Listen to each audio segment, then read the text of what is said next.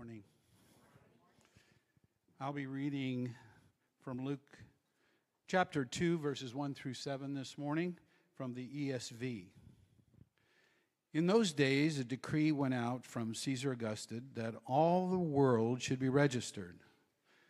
This was the first registration when Quirinius, the governor of Syria, and all went to be registered, each to his own town.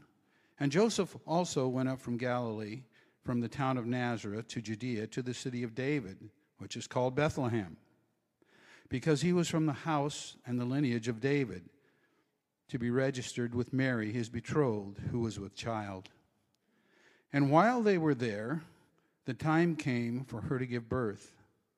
And she gave birth to her firstborn son, and wrapped him in swaddling clothes, and laid him in a manger because there was no place for them in the end. This is the glory of God's word. You may be seated.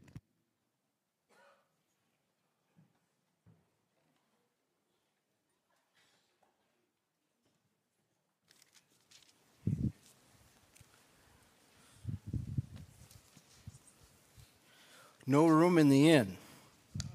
We've heard that, right? Familiar with that? Wonderful little detail from Luke's narrative of our King's first advent. And it's not only familiar, it's significant because it foreshadows the way that Jesus would be received by his own people throughout his earthly ministry. We recited earlier from, from John's gospel those who were his own did not receive him. Their hearts had no room for him. All throughout the earthly ministry of Jesus, it became more and more apparent uh, through his preaching. He preached as if he had written the Bible himself. Uh, through, his, through his miracles, through his kindness, toward the worst of sinners, it became more and more apparent that this Jesus was and is yet today Israel's long awaited Messiah and Savior. And yet, there remained an astonishing complacency among the Jewish people. And there still remains today uh, an astonishing complacency toward Jesus among people who are privileged to know the most about him. Think of all the hustle and bustle around us this time of year um, the beautiful lights and, and the trees uh, and, the packages. Um, and it's wonderful, isn't it? It's absolutely wonderful. Everybody, it seems, is excited uh, to, to commemorate and to celebrate Christ's birth. And yet we live in a culture where comparatively few celebrants today are moved toward dependence upon Christ as Savior, are, are moved toward allegiance to Christ as King.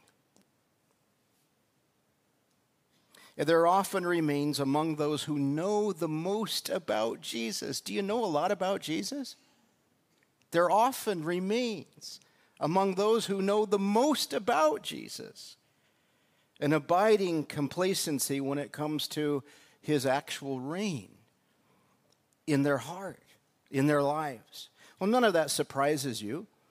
Uh, what, what might surprise you this morning as we turn to our primary text in Matthew's Gospel, we're in Matthew chapter 11, surprise.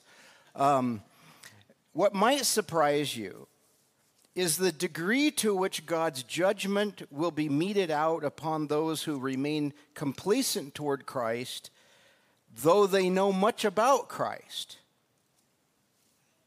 Theirs is, says Jesus, a, a culpable complacency. And I don't want you to take my word for it. Look at verse 20 of Matthew 11. Matthew says, Then Jesus began to denounce the cities in which most of his miracles were done because they did not repent. Note that. Woe to you, Chorazin! Woe to you, Bethsaida! For if the miracles had occurred in Tyre and Sidon, which occurred in you, they would have repented long ago in sackcloth and ashes.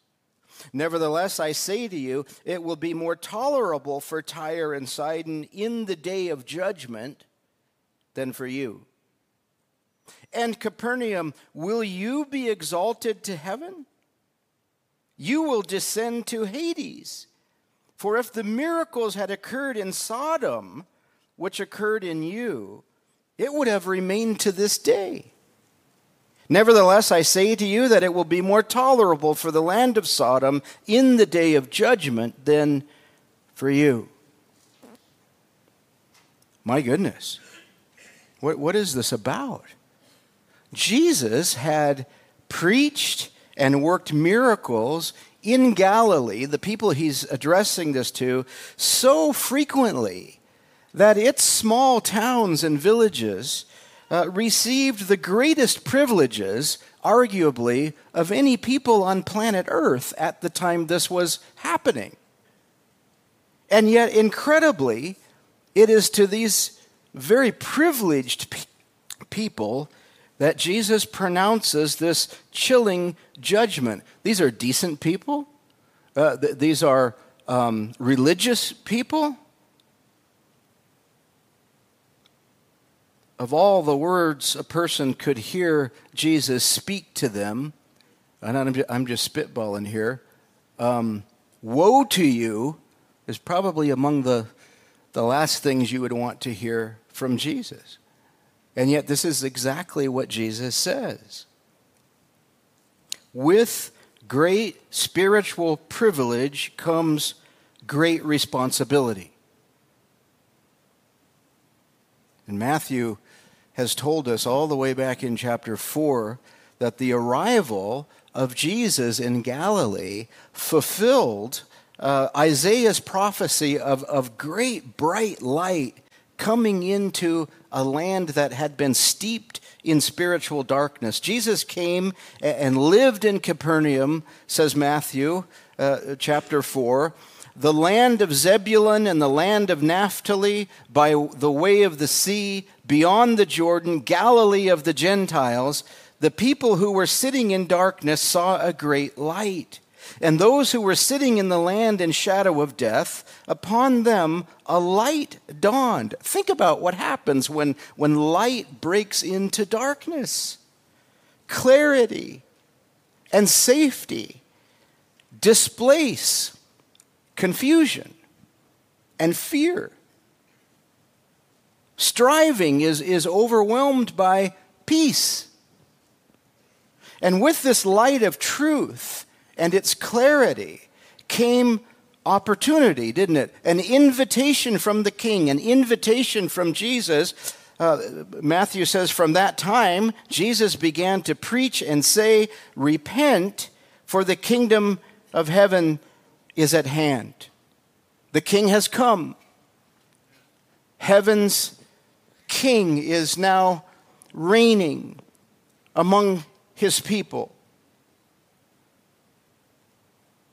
And this happened, says Matthew, when Jesus heard of John the Baptist being arrested by, by Herod. Uh, Jesus uh, moved from, from Nazareth to Galilee, the scripture says, northern Israel, uh, the land of Zebulun and Naphtali. So just you, there's, there's no hope of you seeing that at all. I realize that now. Um, it looks really great on my computer.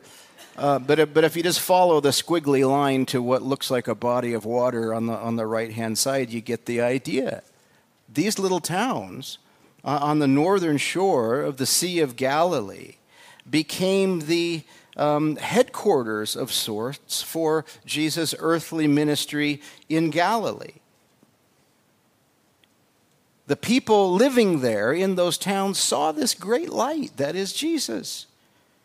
The Word become flesh. They beheld in many ways his glory, the glory of, uh, of the only begotten of the Father, the scripture says, full of grace and truth. These were the cities in which most of his miracles were done. Again, just, just imagine the privilege of hearing and seeing the works of God clothed in humanity among people. How startling it is then to read in Matthew 11 uh, that Jesus says to these very same, very privileged people that they are in danger of judgment. Look at verse 20. Then Jesus began to denounce the cities in which most of his miracles were done because they did not repent. Let me just remind you that the, the, the, the, the king's reign uh, advances by the king's means repentance. The gateway into the kingdom, the gateway into right relationship with God, salvation, eternal life is narrow. We read that somewhere, didn't we? As narrow as repentance from your sin and allegiance to Christ as King, faith in Christ. And so, a question before you this morning, seated here or seated in your homes, is, not so much do I know about Jesus? Let's assume you do know all about Jesus. But what have I done with what I know? Have you repented of your sins against God and, and received his only gracious remedy, his Christ, this, this Jesus? And you say, Well, I, I, don't know. I don't know if I'm ready to do that. I don't, I don't know if I could really get my act together, clean myself up enough to actually do that. Let me, let me encourage you this morning. Um, the gospel is better news than you think it is. To repent is to turn from any hope of cleaning yourself up. You've no hope in doing that, not, but not by God's measure. And acknowledge to Him that you cannot. And on your worst days in the quiet of your own hearts, you're stubborn and you say to yourself, I will not. But that's changing, perhaps, because the Spirit of God has brought life to your heart so that you want to be right with Him. And so you turn to Christ. You turn from your sin and you turn from your self help, your self improvement, and you turn to Jesus, run to the only refuge from God's wrath that there is. And what, what a rescue he is. He'll not only receive you, he'll, he'll clean you up. He's better at it. He'll forgive you on the basis of his shedding his blood for you on that cross that you know all about. And he'll live in you by his Spirit so that you desire to walk in his ways. And more and more you will do so as you, as you follow him. Well, we'll come back to that. That's important. But please do not think that sitting here week after week, um, taking in information about Jesus, somehow conveys his salvation to you. The kingdom is entered by your repentance, but by your faith in Christ. And so Jesus says, Those who have been exposed to the light of, of, God's grace in Jesus and yet remain unmoved, complacent in that sense, face a stricter judgment. Stricter than what? Well, stricter than the judgment that will be received by all of the people you and I tend to think of as horrible. Woe to you, Chorazin, verse 21. Woe to you, Bethsaida. For if the miracles had occurred in Tyre and Sidon, which occurred in you, they would have repented long ago in sackcloth and ashes. Tyre and Sidon were, were ancient uh, Phoenician cities uh, north of Galilee on the Mediterranean coast, uh, modern day Lebanon. They were at uh, that time, uh, or excuse me, they were in uh, we read in the Old Testament of, of them being idol worshiping cities, pagan in, in every sense. Um, and from a, from a Jewish understanding, these towns really uh, symbolize the arrogance and moral depravity of the pagan world.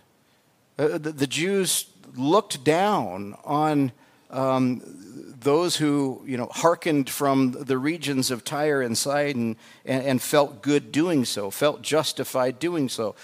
Tyre was the birthplace of Jezebel. Remember reading about her? First Kings, what is it, 19? Um, Jezebel enticed one of Israel's kings, Ahab, uh, to lead the nation into idolatry. Uh, and they had this sort of marriage of political convenience that brought Baal worship and, and, and the worship of Ashtoreth uh, to Israel. Um, Tyre and Sidon were, were very wealthy seaports. And, and like a lot of very wealthy seaports uh, still today, full of the basest pleasures, you know, from a human standpoint. And they were known for their cruelty. In other words, when you heard of Tyre and Sidon and you were a Jewish person in Jesus' day, your skin crawled and you, and you shook your head in disgust and you thought, what could possibly be worse? And Jesus says, hey, let me tell you what's worse. It's you sitting in church week after week and sucking in more and more information about Jesus and yet remaining unmoved, uncommitted. This is not my material.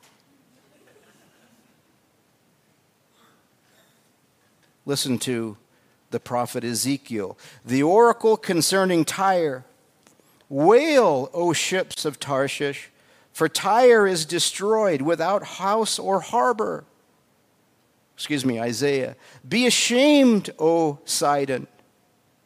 Incredibly, the arrogance of the king of Tyre uh, was such that he is conflated in Scripture with Satan himself.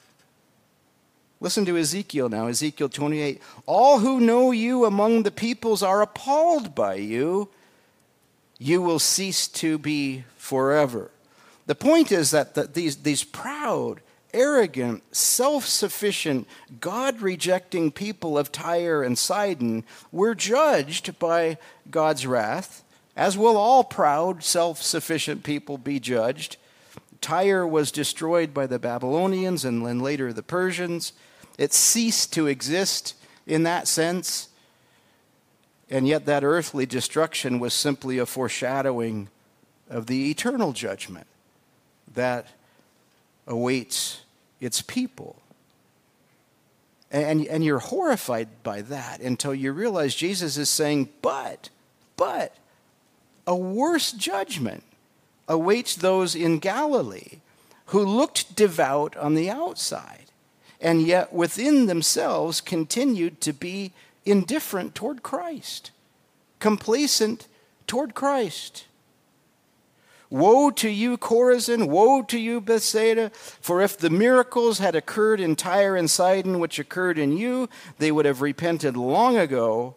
Nevertheless, I say to you, it will be more tolerable for Tyre and Sidon in the day of judgment than for you. Because the thing of it is, friends, is that the wickedness of Tyre and Sidon, um, horrific as it was, uh, was a wickedness grounded in their relative ignorance of the things of God.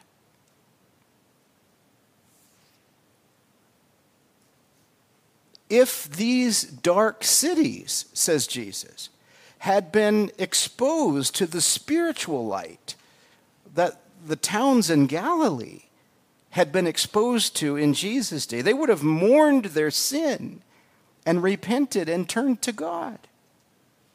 And this isn't hypothetical. Remember um, Jonah, the, the reluctant prophet.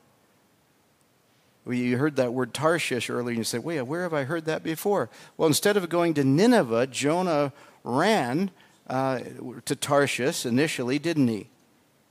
And, and, and why was Jonah reluctant? It's just us here, so you can go ahead and answer.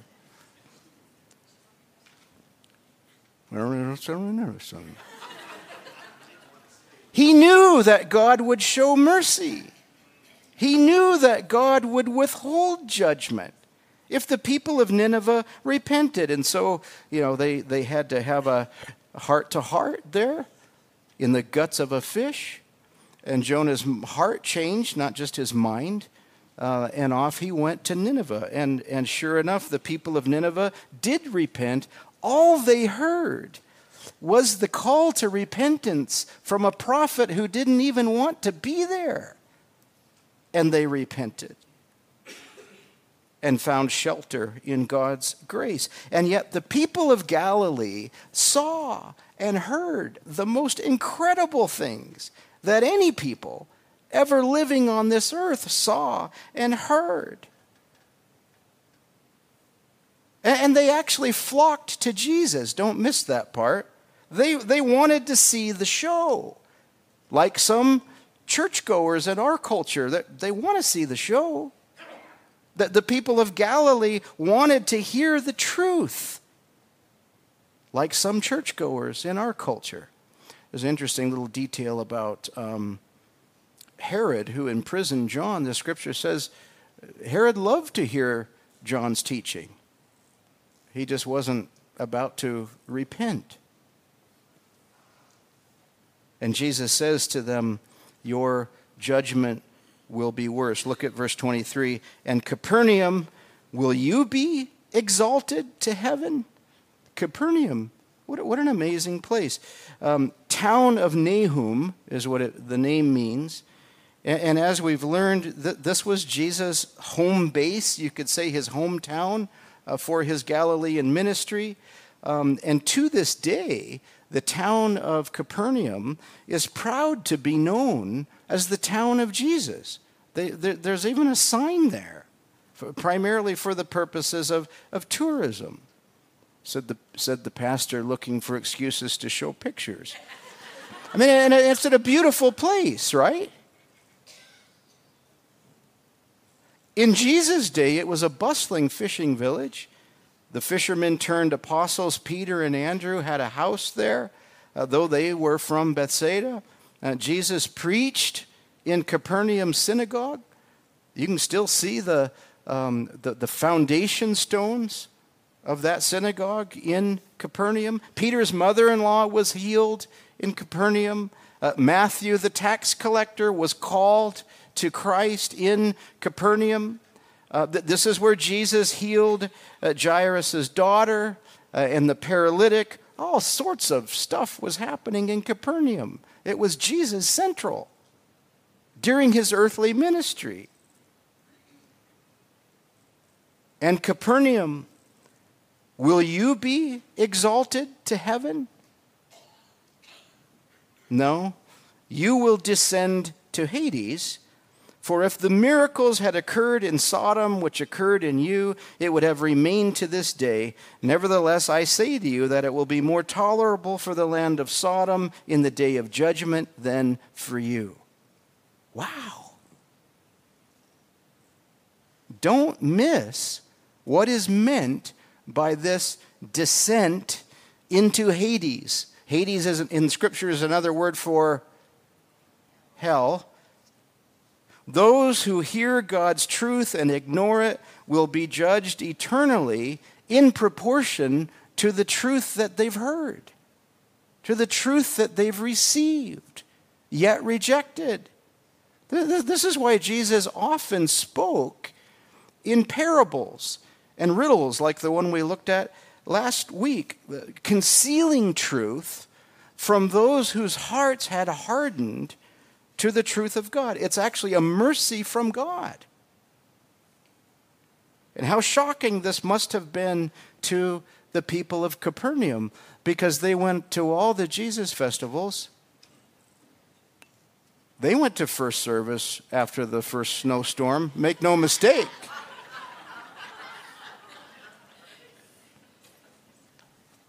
They, they, were enthused. the list of Capernaum's privileges is as incredible as the list of Sodom's deficits. Now think about this. Um, there are so many places in America. Let's, let's talk about our privilege for a moment. There are so many place names in America that come from the Bible. There's Rome, Georgia, uh, that Philadelphia, Bethlehem, Pennsylvania, uh, it doesn't take all that long uh, to get to Ephrata or Tekoa, Washington from here. Um, someone with way too much time on his hands figured out not too long ago that there were 61,000 place names in America that come from the Bible. Now pay attention because we're going in a direction.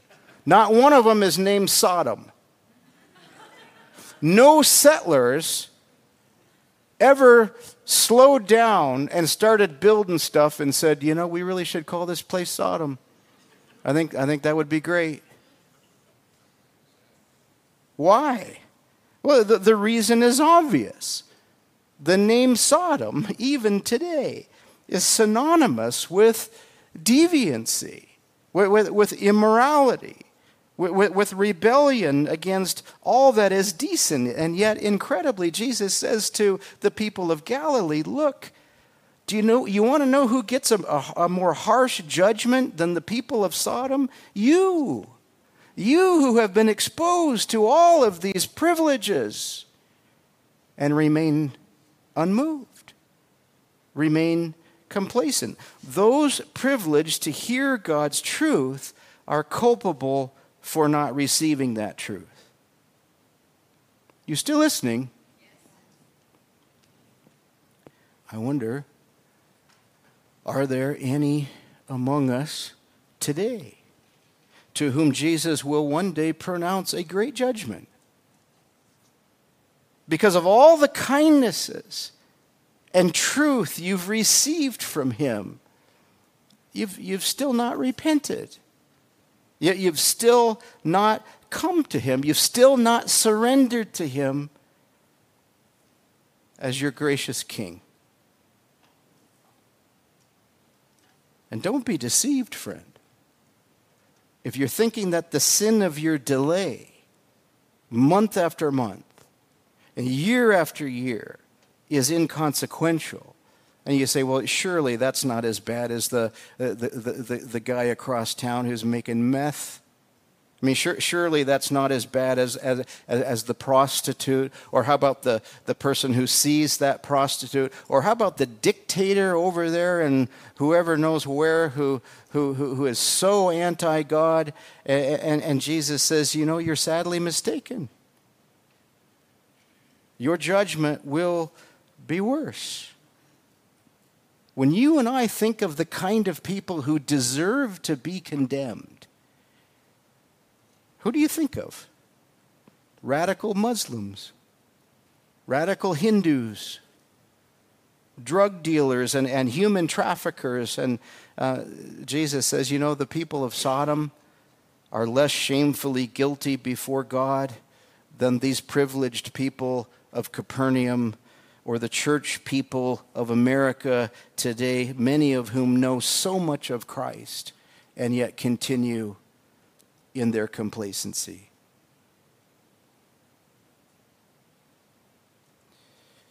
Here's the reason. If you're thinking to yourself, listen, I'm not that bad. I'm not like those people. Jesus comes to you today and he says, You know, even though you've never done anything like the people of Sodom, what you didn't do is worse than the evil they did. Sins of omission, though even to those of us who are Christians, don't seem nearly as bad as overt, obvious sins. Do you see what, you see what I'm saying? We judge far more harshly those whose outward sin is obvious. Because no one can see, usually, what we know to do and do not do. No one sees your unrepentant heart. No one sees your failure to cherish Christ. No, no one sees your unkind thoughts or even your angry, murderous thoughts. No one sees your failure to nurture your love for your spouse. No, no, one sees the countless times you were prompted, I was prompted toward generosity and perhaps failed. So it doesn't seem that bad, not by our measure, not compared to those people, those obviously, openly immoral people. People. And yet, what has Jesus already said in Matthew's gospel? There is nothing concealed that will not be revealed, and hidden that will not be known. All I'm saying, and I hope you're still paying attention, is that there's a bit of Capernaum in all of us. Doing wrong things, saying wrong things, thinking wrong things seems so much worse to us than simply failing to do right things. I will not forgive him. I will not forgive her. Failing to say right things. I, I, am not going to tell that coworker about Christ, that guy. Serious? And yet the scripture says what? Here, here's an important verse to remember James 4 17. Therefore, to one who knows to do the right thing and does not do it, to him it is sin.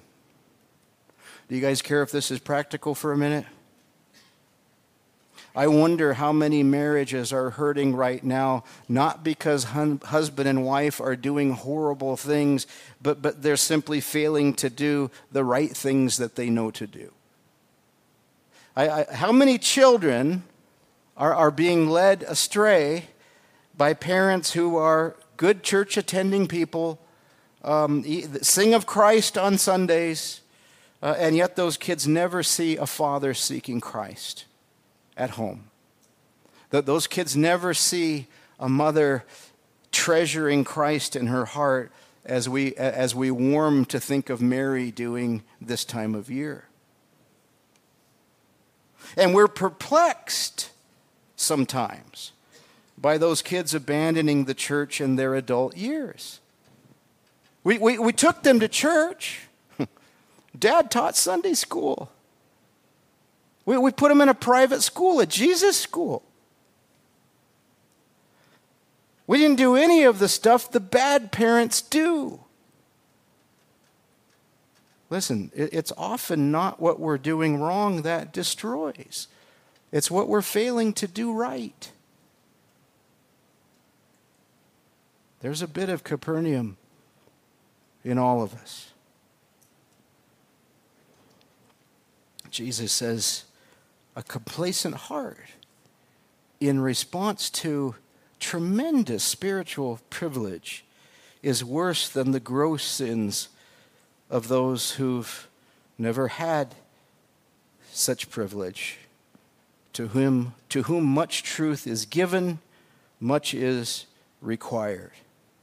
This is what John MacArthur says in his commentary. He, he puts it this way It is far better to have heard nothing of Christ than to hear the truth about him and yet reject him. What a surprise. You still with me? What, what a surprise these words would have been to the people of Capernaum. They may well have had a sign up already by the time Jesus spoke these words. What? We, we won't be exalted to heaven. We're the hometown of Jesus of Nazareth. I mean, up here anyway, in Galilee. We, we put up a sign. He's our guy. We're, we're selling his souvenirs. But listen, does he reign in your heart? Is he your sweet, secure shelter? From God's judgment on your sin. This is the, the, the, culpable complacency that Jesus warns of here in Matthew 11. He's saying, look, there, there is no neutral position available when it comes to your exposure to the truth of God in Christ. So, the, so there, that the, the, God is not allowing of the person to say, well, you know, it's not like I did anything horrible. I just, I just didn't respond. What could be more horrible than not responding to the grace of God in Jesus Christ, truly given, freely given to the worst of sinners, like me? like you. Well, um, Merry Christmas. No. Um, I, I, mean, we can't end like that, can we? Is there yet hope for the spiritually complacent? Let's get to that. And let's go back to the first word from Jesus in our text Woe to you. Remember that? And I said, Of all the words you could hear from Jesus, you wouldn't want to hear that. Woe to you. Woe is a curse. It's a, it's a word of rebuke, it's a word of judgment. But here's something kind of interesting this word of judgment is nonetheless laced in pity. Think of this Christ's warnings of judgment come laced with pity. What is pity? It's what you need from God. If God's kindness towards sinners were a diamond, pity would be one of the facets of God's kindness. He takes no delight, please hear this, he takes no delight in pouring out wrath upon anyone. One commentator says this word woe could, could be translated alas. Alas, your judgment will be more severe. It's a word of sorrow and pity, not just righteous anger. In other words, if only the people of Galilee had heeded the word of God through the prophet Ezekiel. As I live, declares Lord Yahweh, I take no pleasure in the death of the wicked, but rather that the wicked turn from his way and live. Turn back. Turn back from your evil ways. Who's, who's Ezekiel talking to? Church people. To the complacent, God still says today, turn and live. Second Peter, do not let this one fact escape your notice, beloved. The Lord is not slow about his promise, as some consider slowness, but is patient toward you, not willing for any to perish, but for all to come to repentance. You know, some people sometimes wonder getting on in their later years, and you decide what that means. But getting on in your later years, you know, I wonder why God's left me around this long. Listen, here's one reason if you haven't turned to Jesus yet He's patient toward you, and He's kind toward you. And He says to you, This day, come. Turn and live. Turn and live.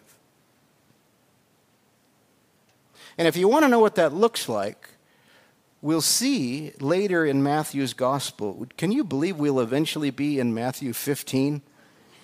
What will it be like? Um, we meet a, a, woman from Tyre and Sidon, those are horrible places, a Gentile. And she, she simply hears that Jesus is coming through town.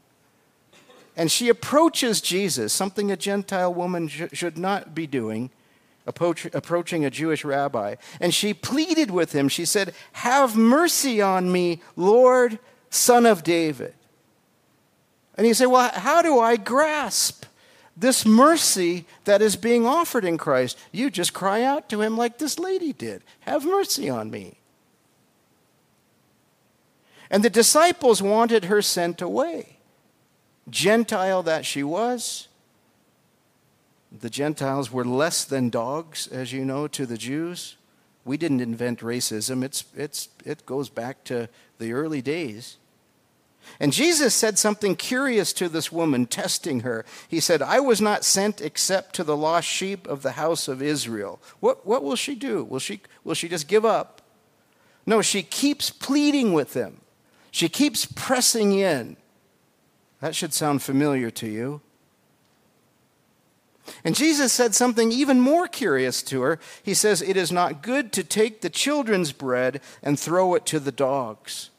What will that cause her to stop in her need for mercy? No, she pleads again and she says, Yes, Lord, but even the dogs feed on the crumbs which fall from their master's table. In other words, this woman pursued Christ with a zeal with a holy violence. Remember that from last week? Please tell me you remember that. All right. no shoulder shrugging, no indifference, no lukewarmness. She pressed in and she grasped for Christ, desperate, and the king received her. And Jesus immediately granted her plea that her daughter be freed from demon possession. But as we've learned from Matthew's gospel, there's, there's something about those miracles. They're picturing something, and she serves as a picture still today of what it is to grasp the king's gracious offer of salvation. Just, just come to him, desperate as you are, unqualified as you are. And you find, if you wonder whether he'll have a scrap of mercy for you from his table, oh, there's more than a scrap. And friends, that, that actually is the message of Christmas, isn't it? Well, s- skip ahead in your Bible. It's okay to do this. Look, look at verse 28 in Matthew 11. Come to me, says Jesus, all who are weary and heavy laden, and I will give you rest. Take my yoke upon you and learn from me, for I am gentle and humble in heart, and you will find rest for your souls. And Lord willing, we'll unwrap those verses in the next couple of Sundays leading to Christmas. But, but why wait until then? This has always been God's invitation to his people. And still today, the king says to the complacent, Come to me. Who, who may come? All may come. Are you culpably complacent toward Christ? Repent, and you take all of that culpability of yours and you just place it at the feet of this Jesus who took his perfect life and offered it in place of your indifferent life. And his shed blood satisfies God's wrath on your behalf. This is the scandal of the gospel. Jesus never did in his humanity the wrong things that you have done, and Jesus only did in his humanity the right things that you've known to do and yet have failed to do. In Christ, the spiritually culpable find forgiveness and comfort of soul. Do you believe this? Have you responded? And believers, for, for those of us who are following Jesus, it, it's possible that some of us are, are, are confronted uh, in the word this morning of our own complacency. Saved, safe from judgment, that, that's not the issue. And, and yet complacent in our conviction that we've been living as if we're somehow better than those people, you know, the people you wouldn't name your town after. Doesn't it help to be reminded that the king who judges proportionately also rewards his people proportionately? We, we've seen that already in Scripture. And so he invites us to humble our troubled consciences before him and find rest. Okay, let's pray.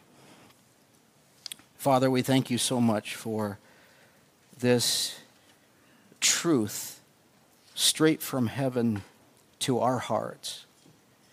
And Jesus, I pray that you would draw to yourself those hearts that have been familiar with the facts about you for years and years and years, and yet have never turned to you personally. Lord, I pray that by your Spirit you would bring life to such hearts among us today, in our homes today.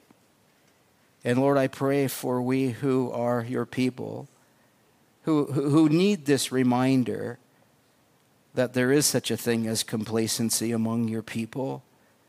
But Lord, you are our refuge for all of that. And we're yoked to you and we're learning from you what it is to be attentive to what we know to be right. And so, Lord, we pray that we would draw near to you in all of this. And we pray it in Jesus' name. Amen.